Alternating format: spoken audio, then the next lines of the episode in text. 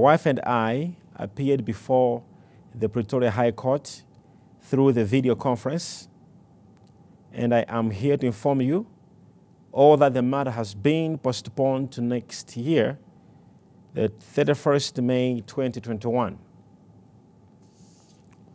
You may recall that my wife and I were arrested in February 2019 on charges of fraud, money laundering, and the contravention of exchange regulations. As we appear today, to our surprise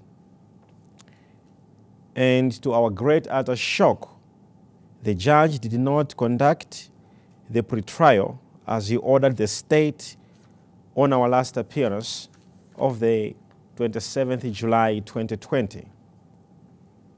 The pretrial was meant for the state to address the judge on the current status of each witness with regard to their fears to attend court due to COVID 19 and produce medical certificates where necessary. Instead, the judge simply requested the state to give him a new day for trial. It is also worth mentioning that the state sent our lawyers a revised indictment, or in simple terms, call it the charge sheet, which was sent for the five minutes before the court appearance, which is by legal proceedings called ambush. However, as stated above, the case has now been postponed to 31st May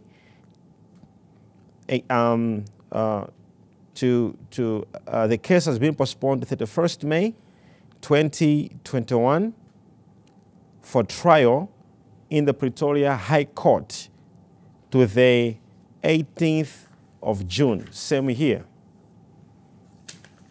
As a law abiding citizen, I still believe in the integrity of the South African justice system. And I still, and I will still cooperate with the courts until justice is saved and prevailed. It's our prayers and our wish to have this trial ahead. We believe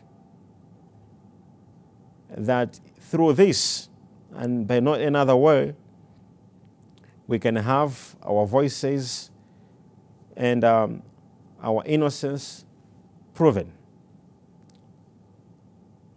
Lastly, we'd like to ask all the people who follow our ministry, uh, church leaders, members, and everyone else who's um, uh, praying for us to continue praying for us, more especially over this case. Not that we should receive mercy, but that the justice must prevail. The Bible says, You shall know the truth, and the truth shall set you free.